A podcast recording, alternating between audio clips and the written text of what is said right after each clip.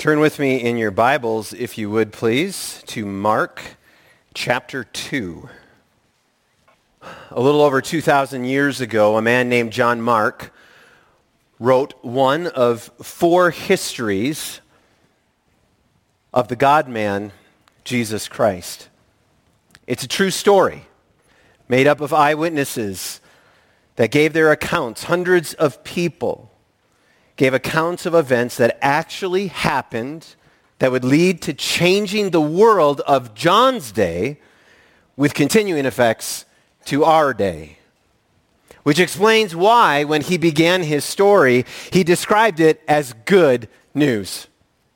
The beginning of the good news of Jesus, the Messiah, the Son of God. And while that story has changed the world, the way such change happens first often is through individual lives of ordinary people. You see, John Mark's larger story is a series of the connected stories of very ordinary people who came into contact with this world changer named Jesus. And one such story is of a man, a paralyzed man, whose name we are not even given a paralyzed man who has four faith-filled friends who are determined to get him one step closer to Jesus. Mark chapter 2, verse 1. When Jesus returned to Capernaum after some days, it was reported that he was at home, and many were gathered together, so that there was no more room, not even at the door. And he was preaching the word to them. And they came, bringing to him a paralytic carried by four men. And when they could not get near him because of the crowd, they removed the roof above him, and when they had made an opening, they let down the bed on which the paralytic lay. And when Jesus saw their faith, he said to the paralytic, Son, your sins are forgiven. Now, some of the scribes were sitting there, questioning in their hearts, Why does this man speak like that? He is blaspheming. Who can forgive sins but God alone? And immediately Jesus, perceiving in his spirit that they thus questioned within themselves, said to them, Why do you question these things in your hearts? Which is easier to say to the paralytic, Your sins are forgiven, or to say, Rise, take up your bed and walk? But that you may know that the Son of Man has authority on earth to forgive sins, he said to the paralytic, I say to you, rise, pick up your bed, and go home. And he rose and immediately picked up his bed and went out before them all, so that they were all amazed and glorified God, saying, we have never seen anything like this. One of the great understatements of all time. This is the Word of God. Let's pray. Father, may the words of my mouth and the meditations of my heart be always pleasing to you, and especially in this moment, for the sake of your people. In Jesus' name. And all God's people said. If you bring up Google Maps on a laptop, I just discovered this the other day when I was looking for some directions because I'm geographically challenged. I found, I, I saw there was this little orange kind of man down in the lower right-hand corner. And if you hover your cursor over that little guy, he reaches up as if to grab your cursor and you can click on him, and then when you drag him across your screen, he like kind of swings back and forth like he's just hanging on for dear life, right? And then when you lift up on your mouse, bloop, he goes right down on the map. And it's amazing. It immediately takes you to a street view of wherever he drops. Well, what I want to do is I want to take you by your little shoulders and pick you up like that and grab you swinging, you know, from my hold and I want to drop you a couple thousand years ago into this story, inside of it, so you can see a street level view of what's going on. I want you helping me, using your imaginations like we do so often here at Grace, to stand there with these four faith-filled friends of this paralytic, to look and see a house one that is quite likely Simon and Andrew's home because it's where Jesus had visited earlier in the story. If you look at chapter 1, verse 29. It's just a small brown one-room structure with a flat roof. And as you look closer, standing there with the four friends, you can see there's a little stairway on the side of the house that goes up to the top of that roof. That's where people will go to eat or to have a little party or sometimes to sleep in the cool of the night. The roof would have been made of wooden beams that they would have laid across the top and they would have put tiles between the wooden beams and then they would have put a series of thatch and then compacted earth and then thatch and then a little bit more compacted earth on that roof. You would see standing there the crowds which surround this little Palestinian home. They're looking in the windows, they're milling about the front door, pressing in wherever they can, doing so because clearly the home is already packed to the gills with people. And they're all just trying to get a glimpse. They're all just trying to get a little bit closer to Jesus. And now you can hear him and it's clear he's the draw. He's the reason that all of these people are there around that little house because he's doing what he always does as he moves from town to town. And it's why the crowd is here drawn to him because he is teaching and preaching, powerfully proclaiming the good news of the kingdom of God. And as he does, he himself and through the power of his words is bringing about that kingdom. He is ushering God's rule and reign into that little house. He's bringing God's kingdom into John Mark's age. And we only have to rewind the story a little bit to, to understand exactly what that looks like. Mark chapter 1, verses 14 to 15. Now, after John was arrested, Jesus came into, the, into Galilee, proclaiming the good news of God and saying, The time is fulfilled, the kingdom of God is at hand. In, in essence, in me. Repent and believe in the good news. Mark chapter 1, verse 21. And they went into Capernaum, and immediately on the Sabbath, he entered the synagogue and was teaching.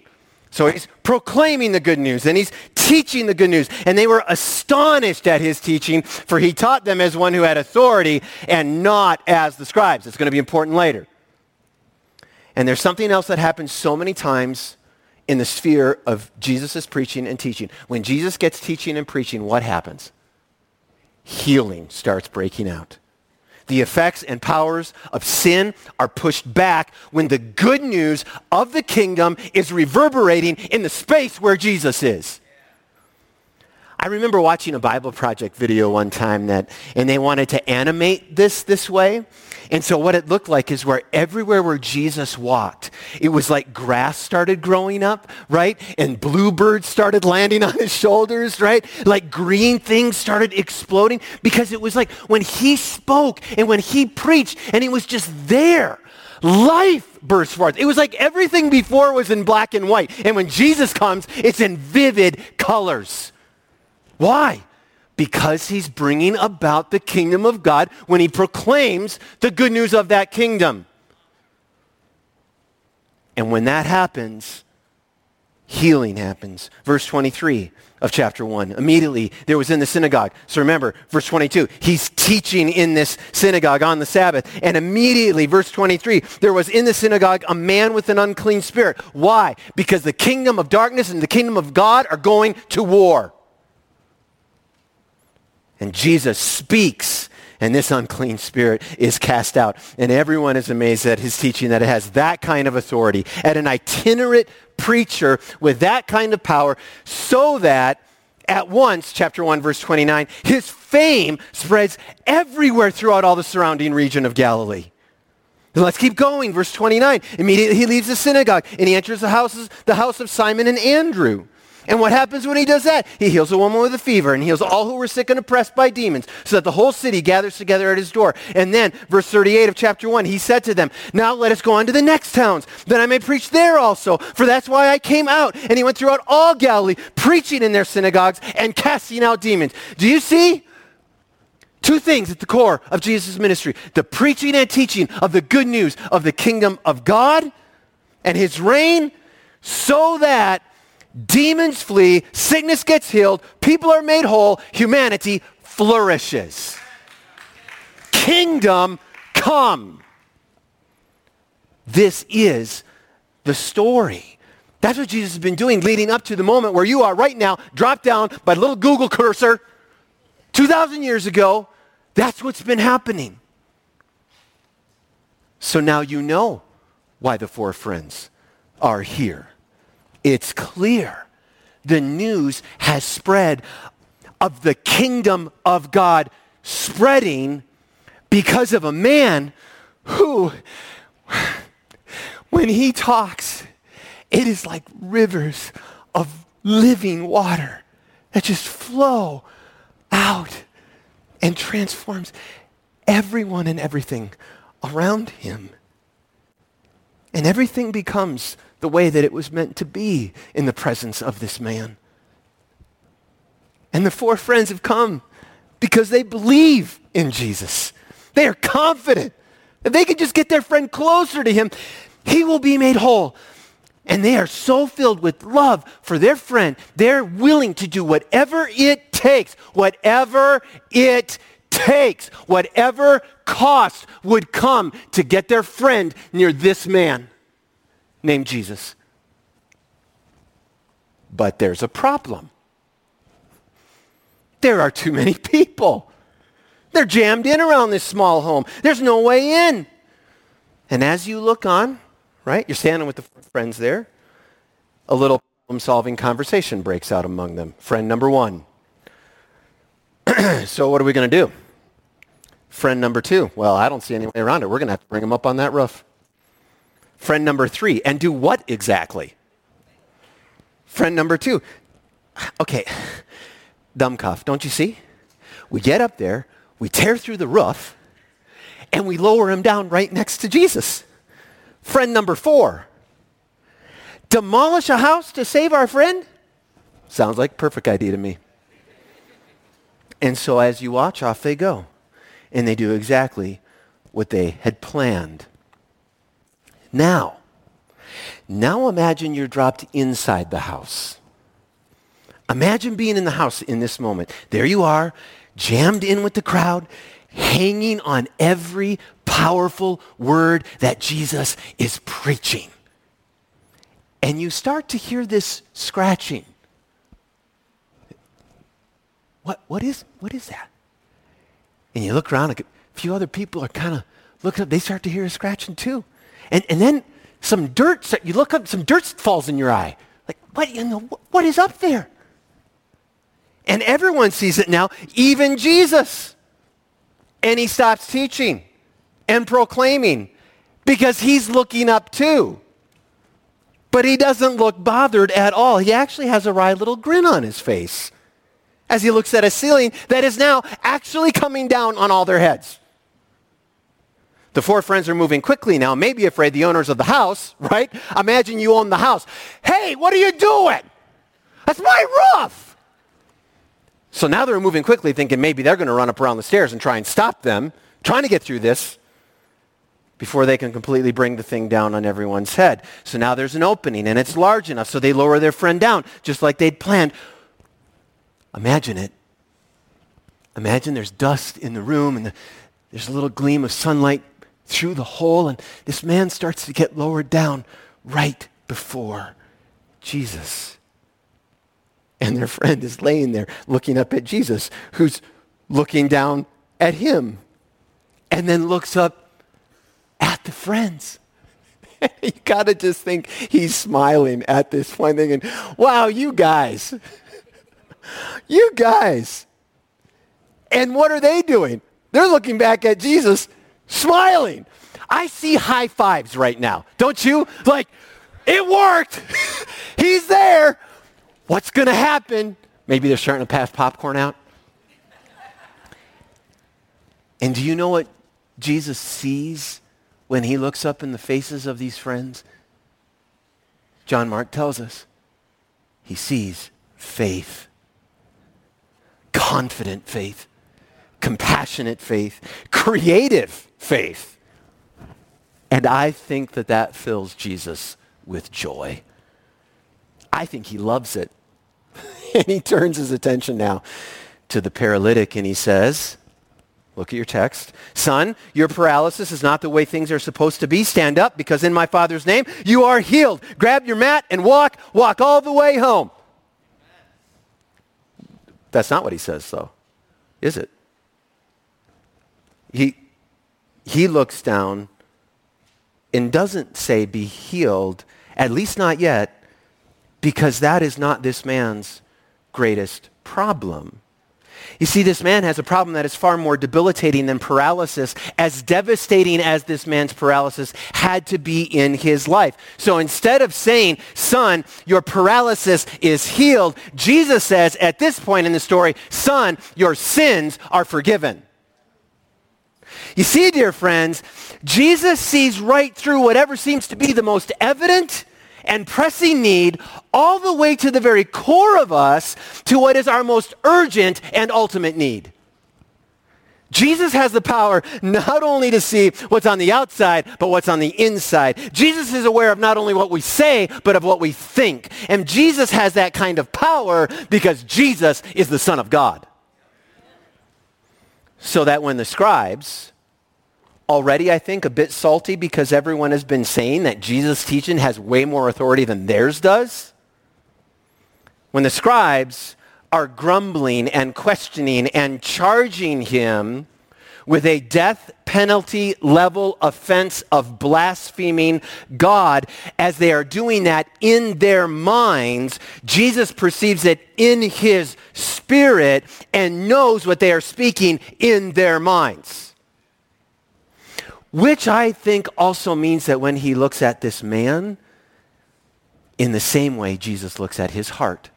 Do, do, you know this is the only place where forgiveness is declared without an obvious declaration of repentance? Only place that I've been able to see in the scriptures. And I think that's because Jesus looks in this man's heart and he sees everything there necessary. He sees repentance in this man's heart. He sees faith in this man's heart. Just like he could see the confident, compassionate, and creative faith of his four faith-filled friends. Just like he can hear what isn't being spoken by the scribes, he sees that in this man. Everything necessary to take care of the far more urgent and ultimate need. And Jesus declares the forgiveness of God. Hallelujah. Hallelujah. And did you notice that? It's the forgiveness of God. Jesus doesn't say, I forgive your sins. Jesus says, your sins are forgiven. I remember David Platt reflecting on this passage years ago in a, in a teaching actually on evangelism. And he drew out, at this point in the story, the powerful connection between suffering and sin. He showed that what Jesus is doing here is dealing with the root of all of our suffering family, which is sin. Sin is the cause of this man's paralysis. Sin is the root of COVID and cancer and Parkinson's and Lyme's and migraine headaches and chronic pain and macular degeneration and quadriplegia. Every single ailment and form of suffering up to and including death finds its root cause in sin. And if sin is the root of all our sufferings, then we need someone who has the power to deal with sin. That is what we need. We need someone who has the authority to forgive our sin. N.T. Wright. This story is a tiny version of the whole good news. Jesus teaching and healing, Jesus condemned for blasphemy, blasphemy, Jesus vindicated. Right? That's exactly what's going to happen before his cross. The paralyzed man's forgiveness and healing points forward to the new life that Jesus himself will have in the resurrection and will share with everyone who believes in him. So all you have to do this morning, if you don't currently believe in this God man named Jesus, is come with the empty hands of faith and say, I believe. Actually, you don't even have to say it. You just have to think it and he'll know it. And he'll accept you. Jesus claims before all in this home to be the Son of Man, verse 10. So now you know why Jonathan read Daniel and so wonderfully, Jonathan, you so wonderfully pointed out the unity of the scriptures. Because Daniel tells us of this Jesus who's in this small little home that that man was given dominion and all glory and a kingdom, a dominion that is an everlasting kingdom which shall not pass away, and his kingdom is one that shall not be destroyed. So this man standing before these men has every bit of the authority he needs to declare this man's forgiveness of his sin. And because of what Jesus did on the cross, forgiveness of your sins is possible. And when sin is gone, the root of suffering is severed. Paul says in Romans 8, who shall separate us from the love of Christ? Shall tribulation or distress or persecution or famine or nakedness or danger or sword? No! In all these things, we are more than conquerors through him who loved us. For I am sure that neither death nor life, nor angels nor rulers, nor things present nor things to come, nor powers, nor height, nor depth, nor anything else in all creation will be able to separate us from the love of God in Christ Jesus our Lord. So every example of suffering that you have will not have the last word. Cancer will not have the last word. Parkinson's will not have the last word. Lyme's will not have the last word. Chronic pain, COVID, migraine headaches, macular degeneration, quadriplegia, death itself will not have the last word. Jesus will have the last word. And the good news of the kingdom is not, listen to this, this is David Platt. The good news of the kingdom is not that Jesus will heal all your sicknesses now. The good news of the kingdom is that Jesus will forgive you of all your sins forever. Oh, okay, I don't have enough in me today. That is good news. That is good news. That's what I need more than healing right now in this age. That's what you need more than healing is forgiveness and freedom from sin. And yet, this is how good God is. Sometimes he gives us both. Sometimes he gives us both. Sometimes Jesus meets both needs in this life, just like his Father, of whom we read in Psalm 103. He forgives us all of our sins and he heals us of all of our diseases. Sometimes he does that in this life. And so for the scribes and the four friends and the crowds watching, and for us standing now among them, in, are you still there? still by the house? For all of us standing there to build our faith, to understand who Jesus is and all that he can do, that we may know that he has authority to do the work that we can't see. Excuse me. That he has authority to do the work that we can't see, forgive sins. He does the work that we can see, and he heals the disease. Verse 11. Jesus said to the paralytic, I say to you, rise, pick up your bed, and go home. And he rose immediately, picked up his bed, and went out before them all, so that they were all amazed and glorified God, saying, we never see, saw anything like this. Okay, can you imagine what was going through the mind of the man the second after Jesus said, rise? You think about that? I mean, I wonder, was there like a tingling in his body so that he kind of knew something had changed? That this guy is like, I can't get up. What you tell me rise for? Did he feel a tingling or did he, did he just know because of what had happened in his heart that something now different was happening in his body? So that when Jesus said it, not ever knowing how to use his legs in his, I mean, imagine, right? He's like a little baby. He doesn't know how to walk. And Jesus says, rise and walk and he knew how to. And can you imagine the four friends after hearing this sentence? Because like already, right? Like they're kind of like, wait a second, forgive your sin. Like we didn't bring him here for that. We brought him here for paralysis healing, dude. And then they kind of get like, okay, yeah, that, that's good stuff too. But whoa, he just said, okay, that's why we brought him. Look at him get up. And then right all over again, chest bumps, like just high, like, woo, look at him go. And in the silence, maybe at that point,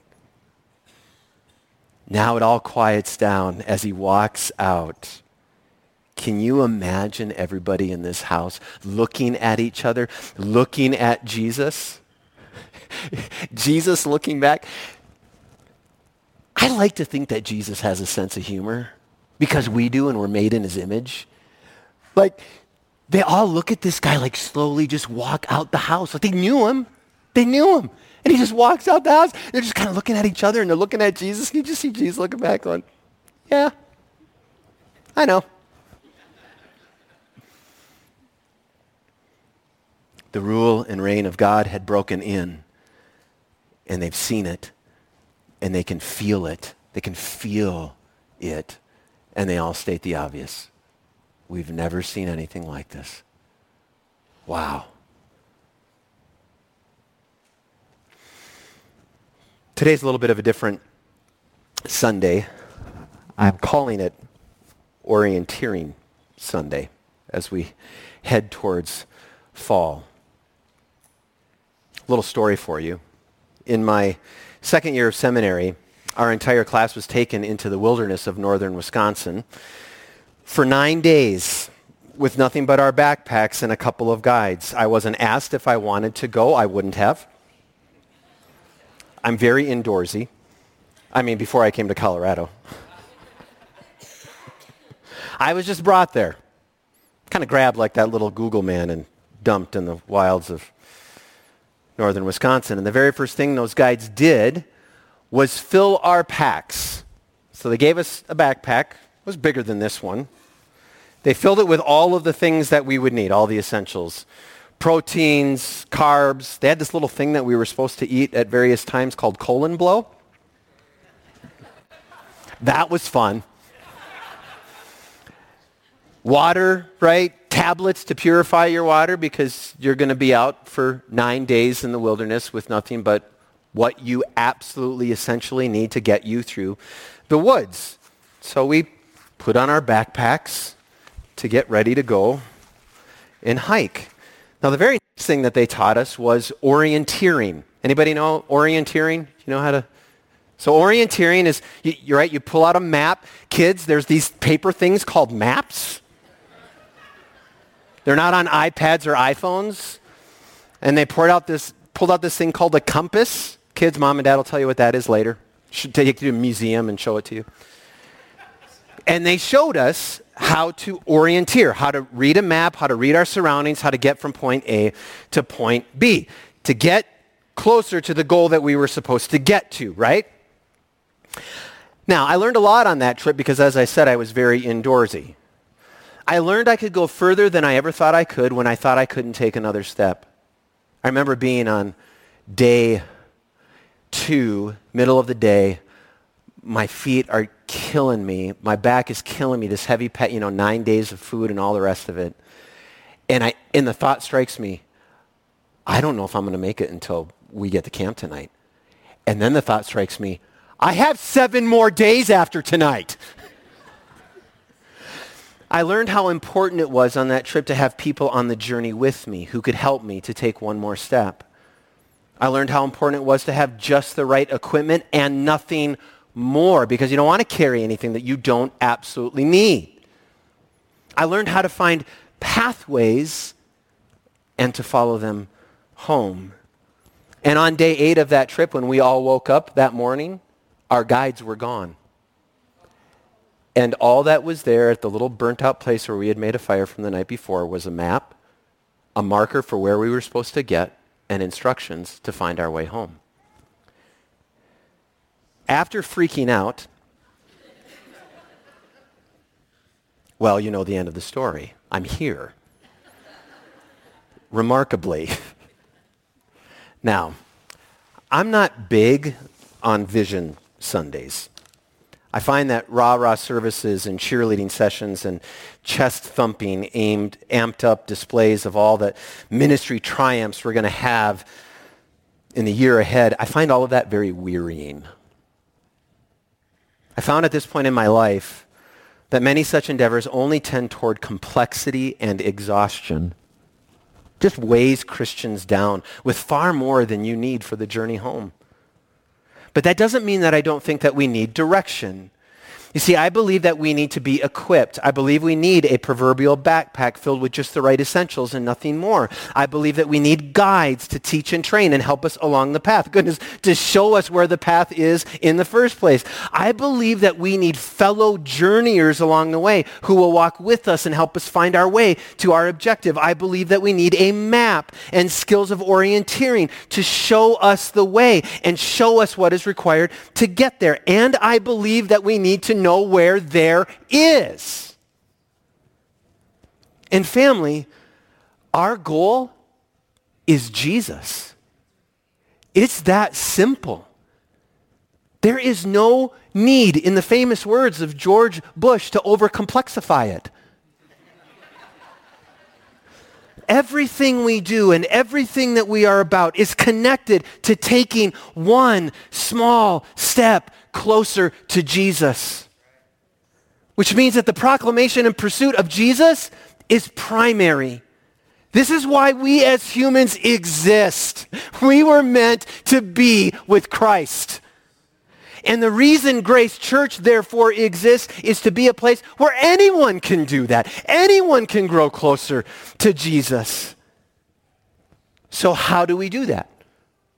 Okay, that, that would be a valid question of you to ask as a regular attender, a guest, a member of this church, of the elders and the pastors of this church. What's the plan? How do we grow one step closer to Jesus? Well, it started five months ago, partly. Not as if, you know, grace started when I arrived. But what started, do, do you remember? A three-sermon series called A Church Where Anyone Can Grow that sought to introduce and start, just start, to create the kind of environment, okay, so that's the first thing I think that we need. The aim is grow closer to Jesus. What environment do we need to create? Like, you know, like a greenhouse where you put plants in and you, and you create just the right environment so the maximal growth can happen? That's what we need to do. What's the kind of environment that we need to create? And do you remember what the equation was? For those of you who were here for that. What was the equation? Oh, geez, you put it up there too soon. Well, now y'all know the cheaters. the gospel, the good news, plus safety, plus safety, plus time is the kind of environment where anyone can grow. The gospel, good news for bad people. Because we're all, we're all bad people, aren't we? Talked to someone before the service this morning, and she told me about some people that it's intimidating to come to a church. It's intimidating because they don't feel like they fit, like they belong. That's the kind of people that are supposed to be here.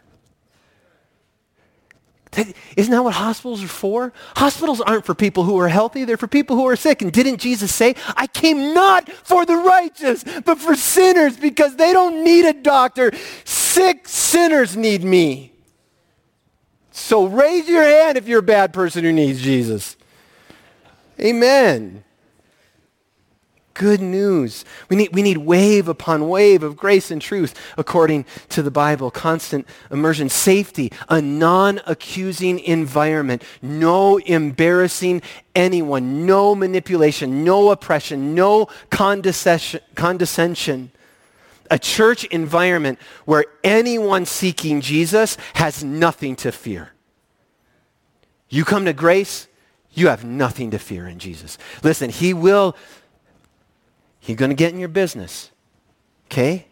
He's going to do that, but you don't have to be afraid. You don't have to be afraid of that. And time. No pressure. Not even self-imposed pressure, which is often the worst kind of pressure, ain't it? No deadlines on growth.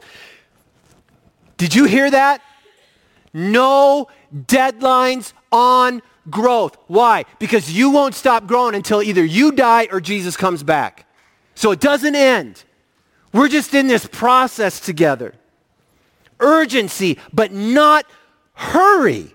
Because no one changes quickly. A lot of space for complicated people to rethink their lives at a deep level. Why? Because God is patient. And we should be too. So that's, right? So our aim is one step closer to Jesus, an environment of, of constant immersion in the good news of the kingdom of God, his rule and reign coming and operating in us through the good news, safety, and time. That's what we're working on. And now, as pastors and elders, we've got three pathways to growth. Because how is that going to happen? There's an environment. Here's our aim. There's an environment. How is that going to happen? And we think that to grow one step closer to Jesus, we need some various different pathways. So you should have gotten a handout when you came in this morning. Here it is on the screen. If you didn't get a handout when you came in this morning because gloriously, we have so many that we ran out, so many people we ran out. So George is at the back there. Raise a hand if you'd like to get this handout. You could always get one on the way out as well. But let me just go quickly through this. We have the Sunday morning gathering, what we're calling learning environments, and connection and community groups. So if you look in your, on this little sheet of pathways to growth, you turn that over on the back side, and you see some de- detail there. And so here's, here's our Here's a picture of what we think God does, why we want you to come five Sundays and experience. The Sunday morning gathering is a kind of oasis for weary travelers who've just completed their journey through another week. We come to see Jesus, to hear about him through God's word. I hope you've seen him today. To receive the grace of encouraging conversation with other travelers, travelers, all of us longing to take one step closer to him. Through this and more, we leave, we will leave now, God willing, refreshed, ready for another week of spreading the good news of his kingdom in our community, helping at least one other person take one small step closer to Jesus. You see? That's what we want Jesus to do here is the way that he was spreading, like that Bible Project animated video, he walks around and life is flowing and rivers of water are going out and vivid colors are getting into the black and white. Do you understand that Jesus has placed his spirit inside of you to go out to do that? How fabulous is that? That we get to go out in our little spheres of influence and where we walk, we're just bringing life, bringing life bringing goodness, bringing hope, bringing love, bringing compassion, the good news of Jesus. It blows my mind that he has entrusted this to us. But he has. And he's given us the power of the Spirit to bring it about. That's why you come to the Sunday morning gathering. And that's why coming here 25 Sundays a week, 25 Sundays a year, that won't work for you. You see, this is not about me. It's not about Grace Church. It's not about our attendance records. It's not about our budget or our mortgage fund. This is about Jesus. It's all about Jesus. And we want you to be refreshed through the preaching.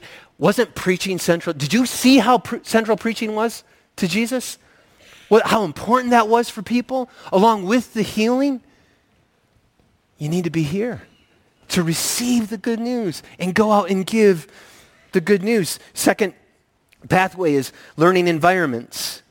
As we saw in the story of Jesus, teaching was critical to the expansion of the kingdom and the transformation of souls. So being a part of a learning environment where the outcome is, in 2 Peter's, in Peter's words, to grow in the grace and knowledge of our Lord Jesus Christ, that's what learning environments are for. To grow in the knowledge and the grace of Jesus.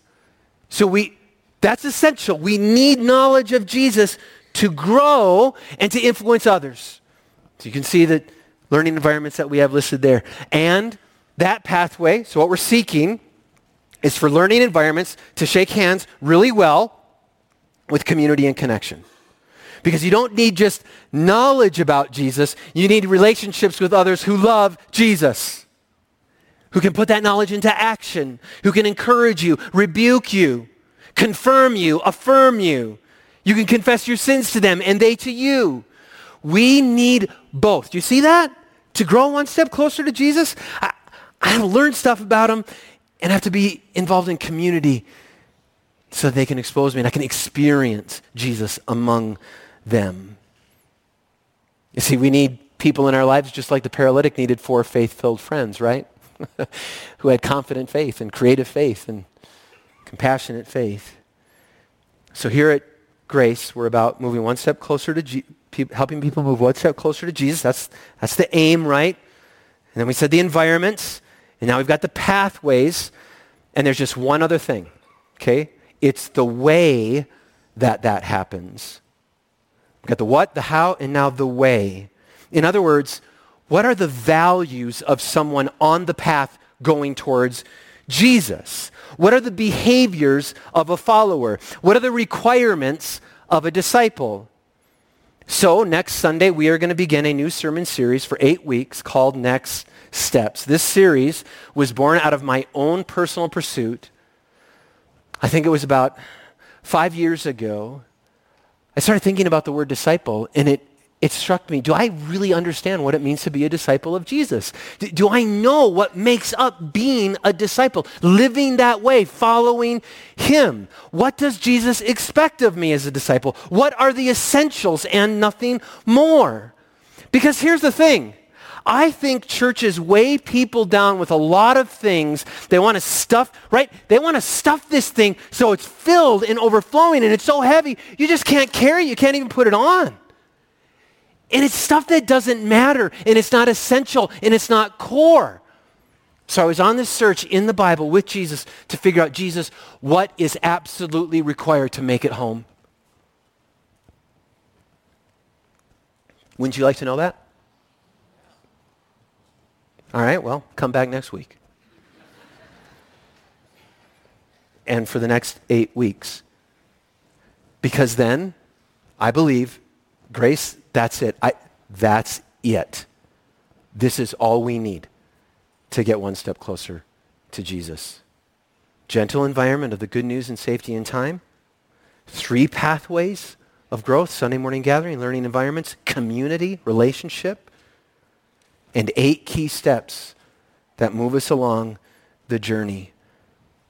And that's what I want to do for the rest of my life is live that out if you'll let me be one of your guides here at Grace till I die. It won't be easy. It won't. I have learned in churches that we tend towards complexity. Our hearts just, we just tend towards complexity. And we're going to have to fight that. But I will fight with you along the way to help us keep oriented. So I'm asking, will you join us in this? Will you join us? Because you know what? You have a part to play. You see, our job as pastors and elders and the teachers that are going to be involved in this and even leaders in community groups is to help equip you and to show you the pieces and to show you the way. But you have to pick up the map because we're not always around. And we someday won't be. I could get hit by a bus if there were buses tomorrow in Salida. That sentence was coming out of my mouth and I like I okay. I won't always be here. Pastors won't always be here, just like my guides weren't there on day eight in Wisconsin. And I had to find my way home. But they had equipped me. They had given me what I needed.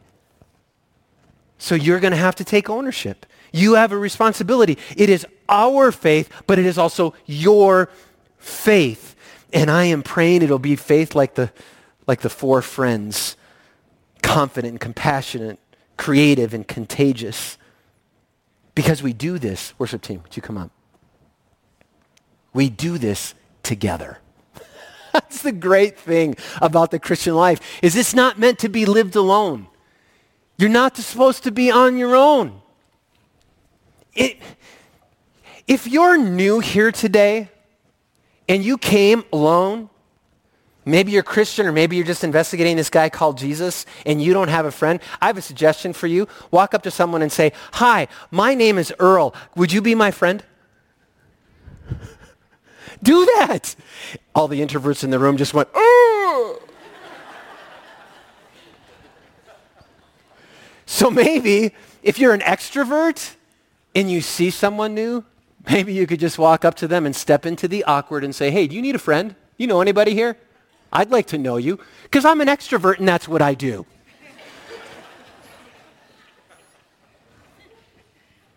Are you willing to join us in this journey? It's going to be exciting. I think God has great things in store, family. I, I really do.